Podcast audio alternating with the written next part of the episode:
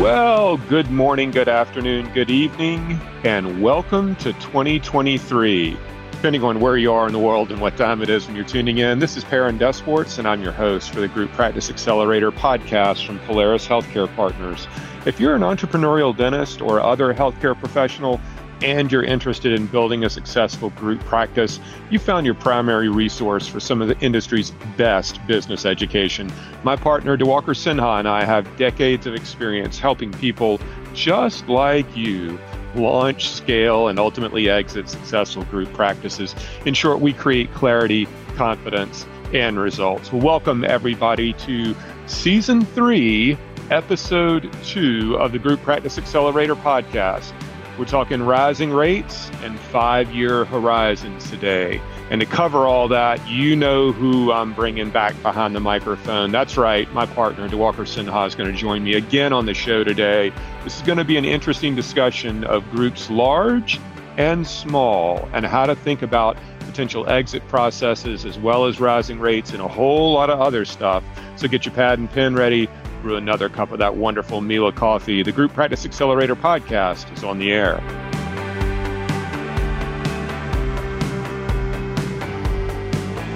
Thanks, everybody, once again for joining us on the show today. I am Perrin DesPortes, and I am your host. And as I teased in the introduction, I am joined by my co founding partner here at Polaris, Diwakar Sinha. Diwakar, you want to say hello to everybody? Hi, everyone. Nice to have uh, everyone join us today and hope everyone had a good holiday.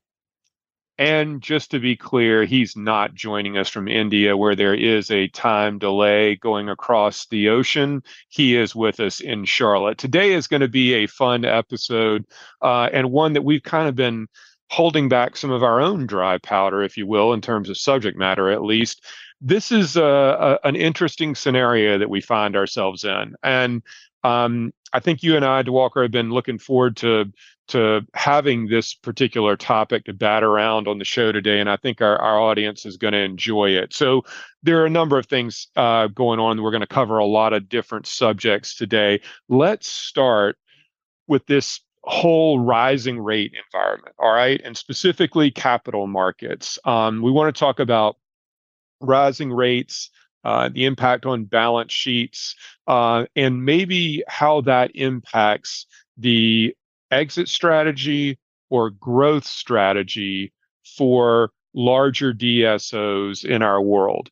Obviously, when um, DSOs are, are in a growth mode, uh, meaning they're acquiring practices, they're borrowing a lot of money, they're buying a lot of practices, they're integrating a lot of practices, and they're doing that, as we all know, because their intent is to recap at some point in the future.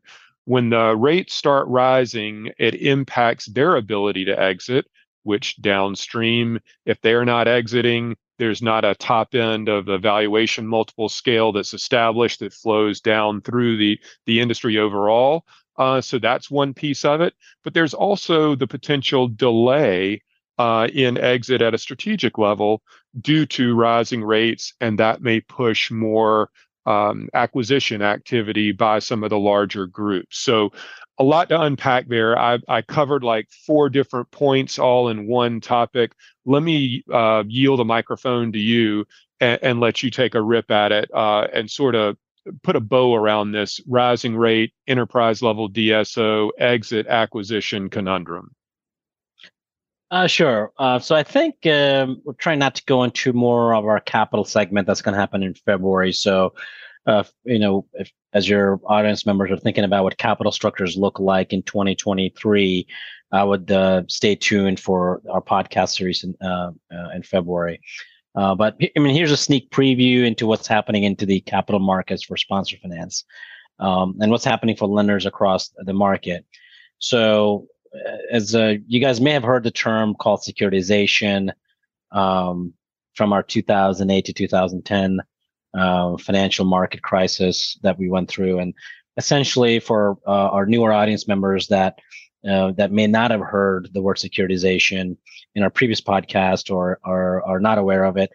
Securitization is when a, a lending institution that could be a bank or non-bank lender um, essentially uh, onboards a uh, volume of loans 50 million 100 million 500 million dollars um, you know classifies the risk rating on it through either an internal or external party on an insurance rating or a uh, just a bank rating um, of that portfolio and then we'll sell it on the secondary market um, and recapitalize their cash and balance sheet. And that's securitization in itself. Um, and that's very common in the space and that's been happening for a very very long time. Uh, what is happening is, you know, banks in 2020 to 2022 are making loans, and they onboarded loans uh, rates anywhere from two and a half, three percent to let's say max five percent. And many of our audience members were recipients of that product. And if they try to unload that in a rising rate markets, banks want to unload it, right? Because I can recapitalize my balance sheet. Excuse me, and um, you know um, uh, now uh, acquire paper at five, six, seven, ten percent, depending on the industry vertical we're in. And what's happening across different institutions, and there is a balance sheet issue, uh, not the balance sheet issue. So I don't want to ring any alarm bells of what was happening in 2008 or nine is that you know uh, bank and non-bank lenders that onboarded 100 200 million 500 million dollars in paper at a lower cost of capital are trying to unload that uh, you know, either do a present value or yield spread on that paper are not able to unload that paper on the secondary market now what does that mean um, nothing more than beyond that they they still have a capital position or cash position that's uh, available yet in those larger middle market or uh, institutional transactions, the those institutional lenders um, might be looking for a little more equity from their sponsors or private equity groups in the deal. And what that means is, let's say typically on a deal that was trading at 6x or 7x, whatever that um, subjective uh, multiple was, you know, a private equity firm might put in 10 to 20% equity on that deal, um, 30% equity in the deal, depending on their agreements and covenants. And the other 70 to 80% was bank leveraged, right? And, and that's great. And, but as we're going into this uh, rising rate market and we have this balance sheet issue, uh, more and more banks are probably now starting to say, well, I know in 2022 we looked at having to put 10 to 20% equity into deals. And by the way, that's pretty standard. So it's nothing, it's just back in economics for institutions. Uh, well, moving forward, now we need to start looking at 30 to 40% equity on deals. Um, and that's going to require private equity firms to put more equity into the deals. That is going to cause some level of pricing compression. Okay. So, as it relates to that, top end of the market, what do we think? And I don't want to get like too much into prognostication here, but let's let's just do some what if type stuff. Um, so, in a rising rate in, environment, let's talk about a normal recap cycle for an enterprise level DSO because whether we like it or not, you know, when those when the big boys recap, it kind of it sets the market uh, for lack of a better term, in terms of valuation multiples and and potentially some trends. Uh, and when things get more elongated or drawn out, it can have ripple effects downstream, and we we all kind of live at the end of the whip of that. So, what what's the thought process around? I don't know what a normal year would be in terms of you know enterprise level recaps um, between private equity groups, but let's let's just say that you know it's it was set up to be a normal year uh, and now with rates rise seemingly continuously rising the way that they're forecasted to what might be the impact upon uh, a recap cycle, cycle at the top end of the food chain we think um, so I again I don't have a crystal ball beyond that. You know, if you start just start looking at economics in play, you know, if you had a company that was you know 75 to 150 million dollars in EBITDA, um, and let's just say theoretically that company was going to transact at 14x. Um, you know, you know, and somebody was deploying, you know, 70 cents, you know, on the capital on that transaction, or let's say, let's let's say 70 cents in the uh, um, uh, uh, capital on that transaction, you know, the, the, the value of that business is, you know, um, um going to be just around 1.8 million. Um, does that my math sound right? Um, uh, no, 2.1, 2 point, uh, just about just over 2 point, 2.1 uh, uh, billion. And so in that case, if you have to put 70% cash on that, you're roughly, or, or, or, or lever, uh, leverage on it, you're 1.4 and your equity into the deal is roughly about $600 million. And I'm moving forward. And of course, some of those aspects are rollover equity, a lot of minutia in that.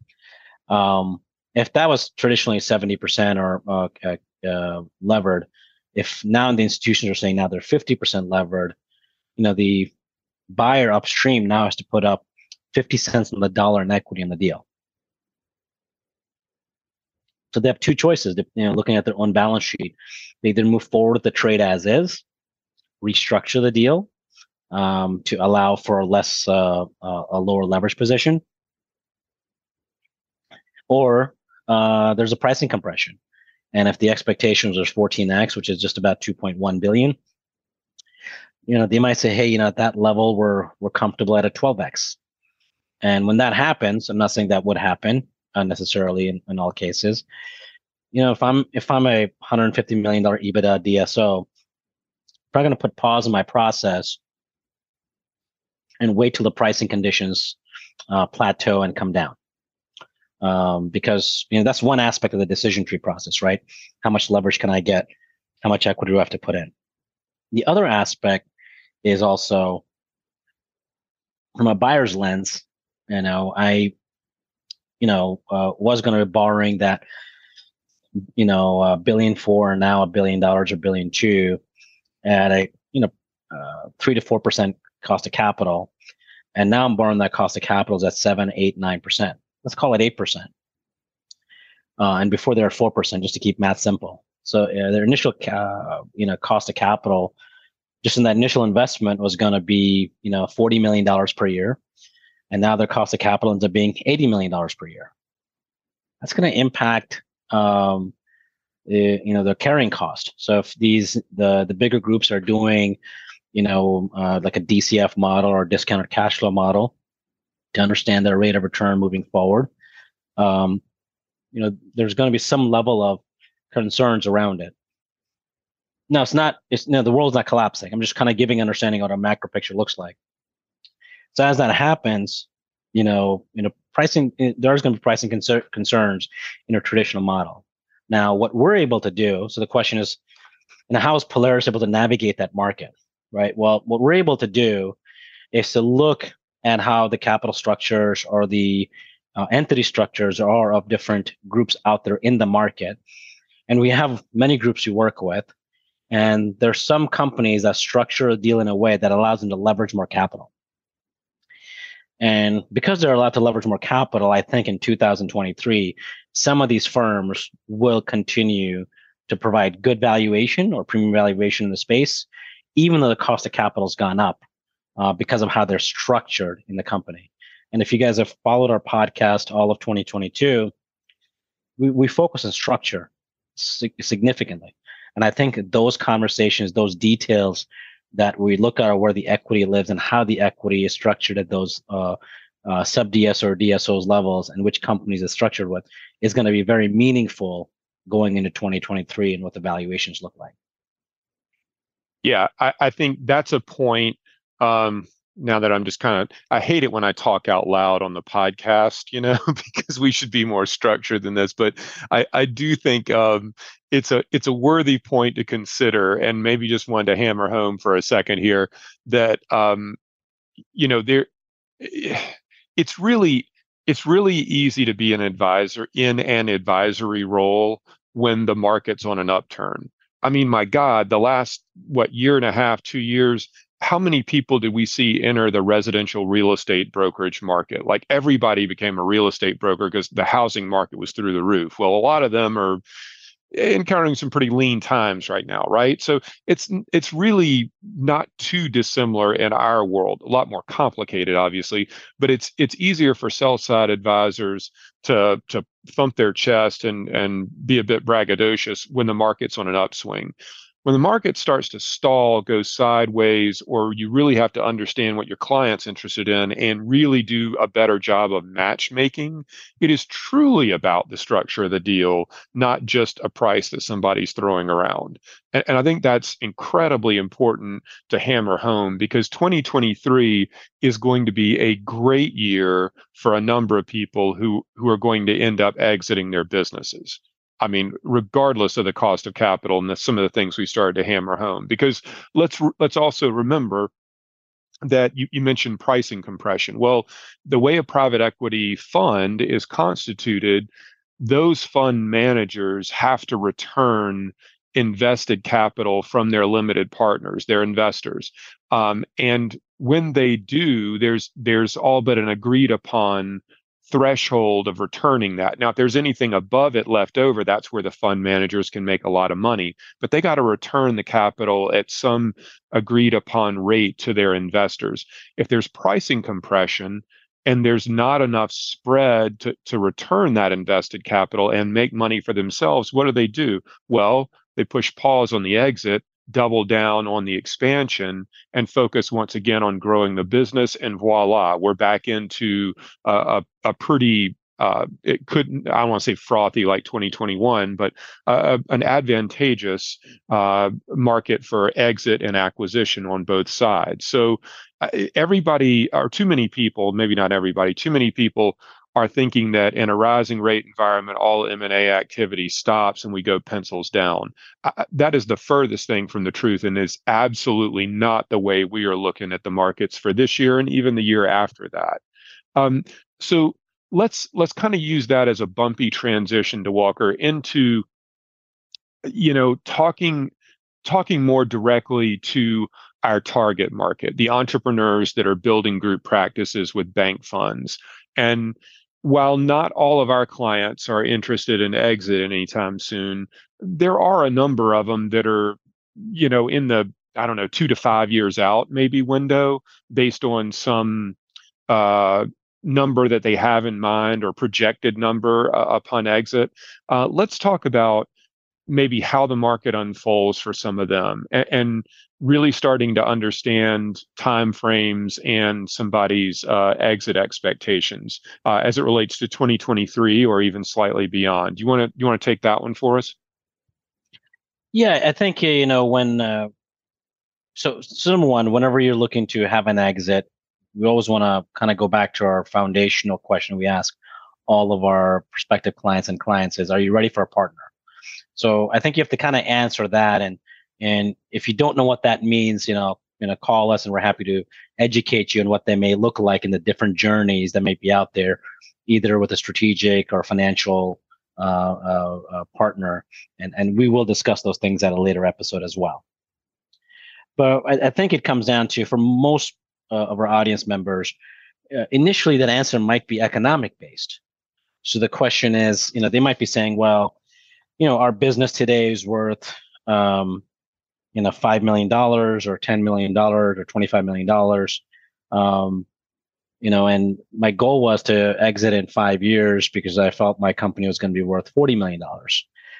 And you might have done a you know um, uh, you know economic value and realize okay, over the next three to five years, not only my my company's going to be worth forty million dollars in five years, but we also have a cash position consideration for as distributions or as a guaranteed payments as a shareholder. Our goal is to kind of help understand that and uh, navigate and say, okay, is there a partner out there that can help you get to the same or greater outcome than the goal you had? Assuming you're ready to have a partner. I think that's the number one thing that comes down to. And I think our the way we structure our deals and how we're able to um, and, and, you put our clients in their best position allows them to, you know, in, in most cases, I'm not going to say all cases, in most cases, um, you know, pro forma wise should be at the same position in three to five years versus running their own business, depending on where the business is. Assuming we have a healthy business, two to five million dollars in EBITDA, good trend rent, trend rates of growth, things like that. Yeah, I, it's a similar um, train of thought around this to what we to sometimes what we talk about in our associate equity podcasts and there uh, there are a lot of those over the last hundred episodes or however many we've recorded, and probably a lot of people in this audience have have heard me um, utter the phrase either on the podcast or from the stage. You know, would would you rather be a hundred percent owner of a business valued at two million dollars or an eighty percent owner of a business valued at ten million dollars?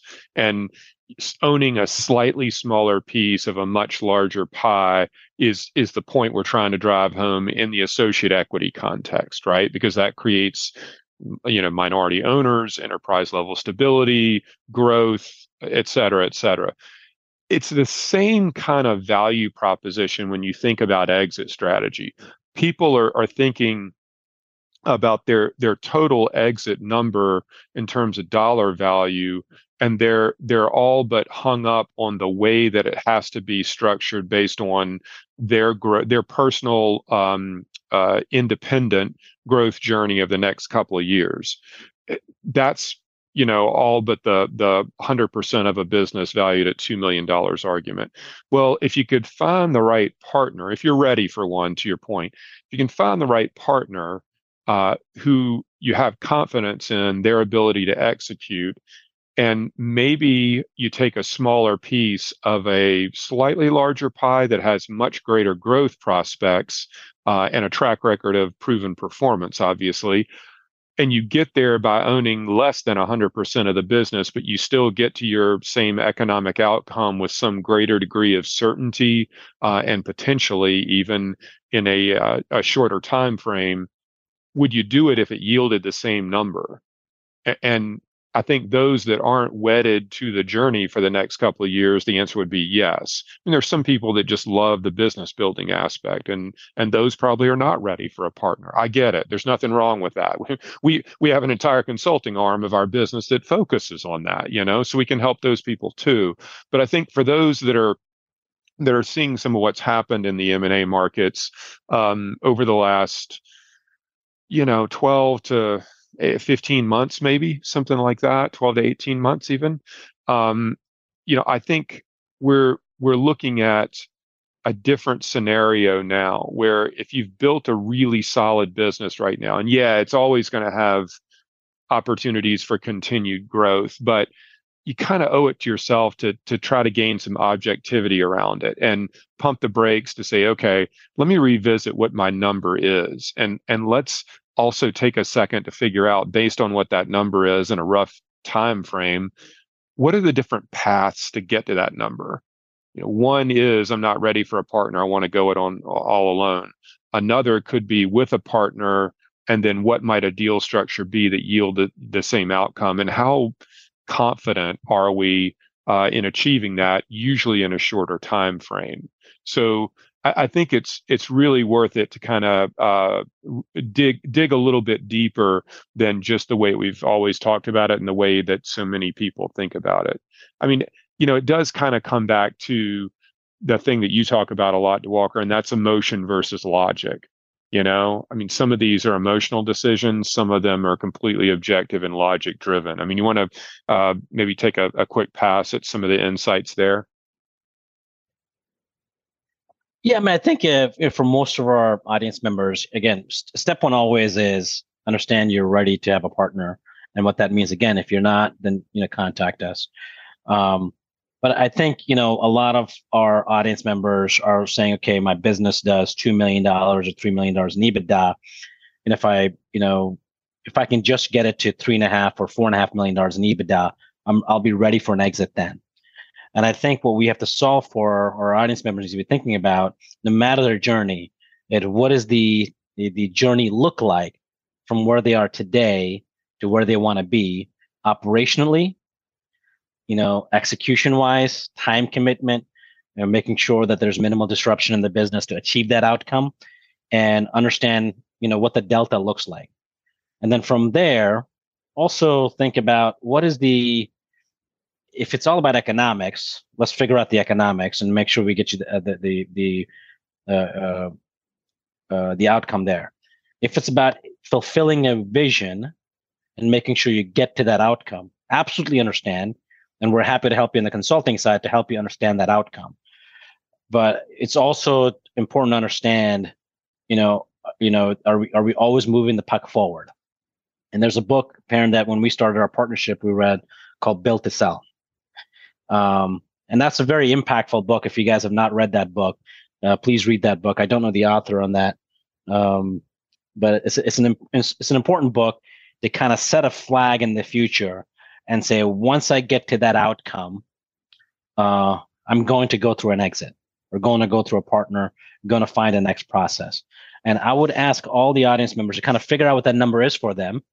Uh, if not, call us. We're happy to help you understand what that means for you. We talked in our previous podcast about how we work with the client to understand their wealth position, their financial planning position. We're not CFPs or, uh, out there, but we're able to economically model out a lot of our clients' uh, expenses, personal and professional, and give them an economic waterfall, short term and long term, for them to understand why they are building what they're building and should they stay or should they go, right? Should they continue to build a business or should they uh, take the exit position now? We have significant um, um, calls coming in right now as far as looking for new target acquisitions. You know, one of the things that is happening in the market, and I think this is a reflection of the last, you know, uh, uh, few years, is there is more. Uh, the demand in there is still the same you know the supply is is uh, is lower in 2000 uh, end of 22 going into 23 than it was in 2021 going to 2022 so there is that. The other forces that are playing in the market is this rising rate market. And that's going to impact how valuations are looked at up and down the spectrum.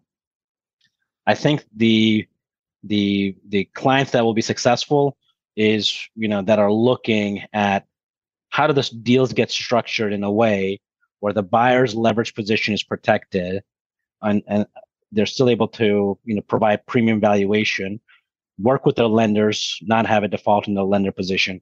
And then lastly um, you know you know from a sell side lens get the best valuation out there. And i think i said you know we said on our last uh, podcast you know for 2022 you know our average multiple is well in excess of nine. And I think our average weighted multiple was around nine four nine five. You know, don't want to quote me on it, but so valuation wise, we are able to get premium valuation for our clients. I think this still comes down to structure. And going into 2023, structure will be everything because the rising cost of capital is going to impact institutions up and down the spectrum. Yeah, point point well taken. By the way, for the the audience uh, interested in the book Built to Sell, uh, the author's name is uh, John, and the last name is Warrilow, W A R R I L O W, if I remember correctly. It it is a cool book. He's written um, a, a, couple of different ones, um, and and it's kind of a neat uh, fable on on one of them. But in any event, you know the this whole everything that Diwakar just kind of went through at a high level. Um, uh, which is the framework, if you will, around a discussion um, uh, with a prospective client around their the business they have, the desires they have, outcome expectations, time frames, wants and needs, life after liquidity, like everything. He kind of just you know went through at a really really high level.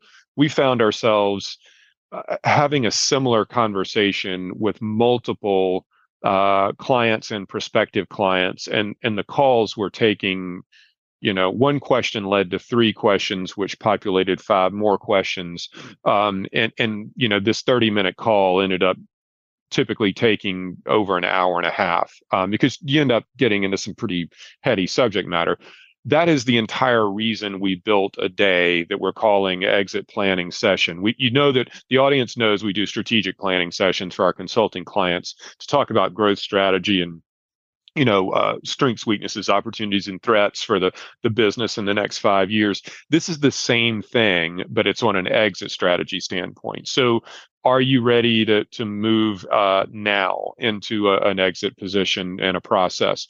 Is there low hanging fruit uh, what is the number? What is the time frame?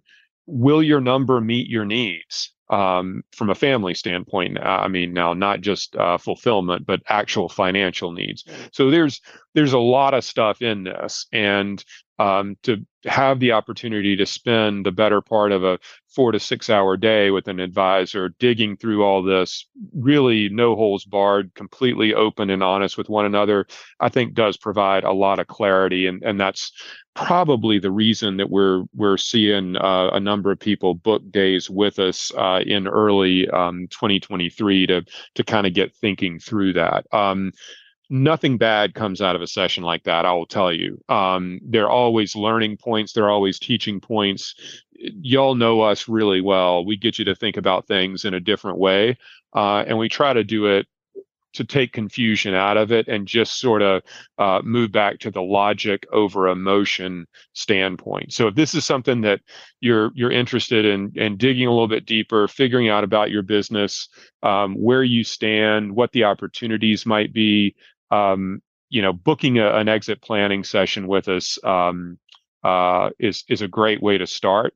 Uh, and you never know where it might lead. We don't either, for that matter. Every day is unique, and that's why we do them all one on one with the client. We won't do them in a, a, group session to maintain the confidentiality and the privacy of it. So, if you're interested, we'll uh, we'll link to some things in the show notes where you can book a call with us to find out a little bit more. Love to host you though. Um, Diwakar, with that being said, I mean, we covered a lot of things from the top end of the food chain all the way through it at a, at a pretty high level. Any any concluding thoughts from you for our audience today as we wrap up this episode? Um, no, just you know, first of all, thanks for being you know part of our journey the last uh, year and a half, almost two years now. Uh, hopefully, the content we are providing is impactful to you guys.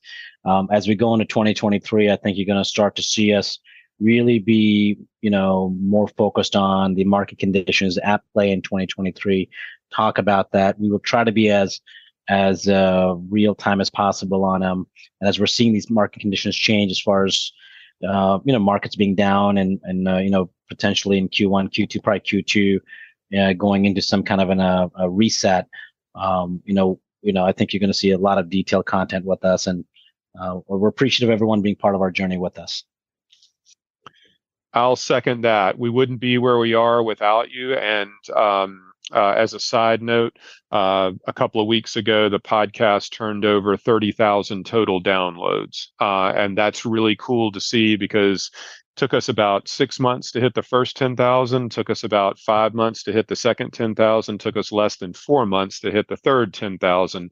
And our goal for 2023 uh, is to be at a total of a lifetime total of 100,000 downloads by the end of 2023. So we really appreciate all of you being uh, in the audience on the journey with us.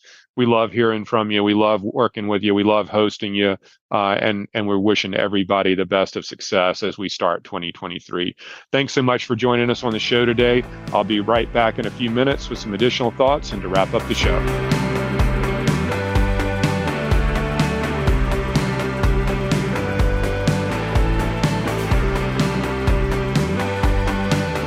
Thanks once again to my partner, Diwakar Sinha, for joining me on the show today. It's always a lot of fun when we can have him on. And as you all would well imagine, for two co founders of a business uh, that's growing quickly with a lot of demands on it, getting us, getting us together, uh, even over Zoom to record a podcast for an hour, uh, can be challenging at times. So I don't get to have him on the show nearly enough, um, but I'm always grateful when I do because he provides a tremendous amount of insight and I know all of you enjoy hearing from him and not just me on a on a weekly basis. So kudos to uh, uh, and thanks very much for um, uh, him being on the show today. Before I wrap up, uh, I want to talk about two things real quick. Um, one, I am really honored to be speaking at an upcoming conference the end of uh, the end of January, can be January 20th and 21st. It's called Voices of Dentistry in Scottsdale, Arizona. Um, it's a it's a power packed day and a half to